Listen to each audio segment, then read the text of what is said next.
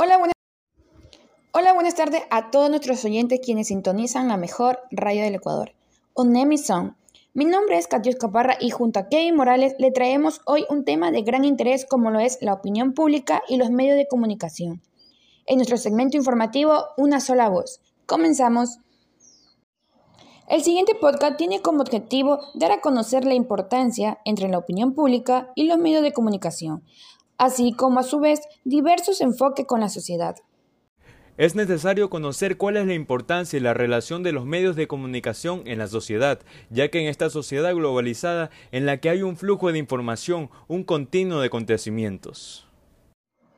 Los medios de comunicación son muy importantes en la sociedad.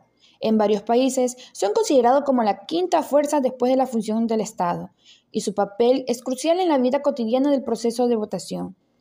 En el llamado sistema político democrático, las autoridades son elegidas por un voto, y los partidos políticos utilizan los medios de comunicación como canal de difusión de sus propuestas, en donde tratan de llegar al electorado.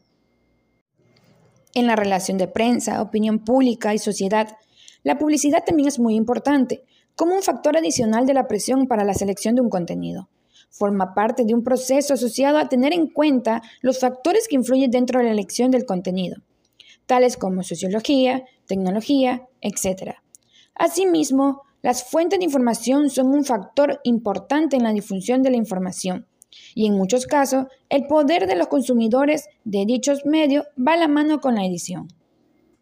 Los medios de comunicación formando parte de los monopolios causa que exista reducción en la participación de los públicos o hechos, etc. Si deseas conocer más acerca de este tema, no te puedes perder el segundo episodio.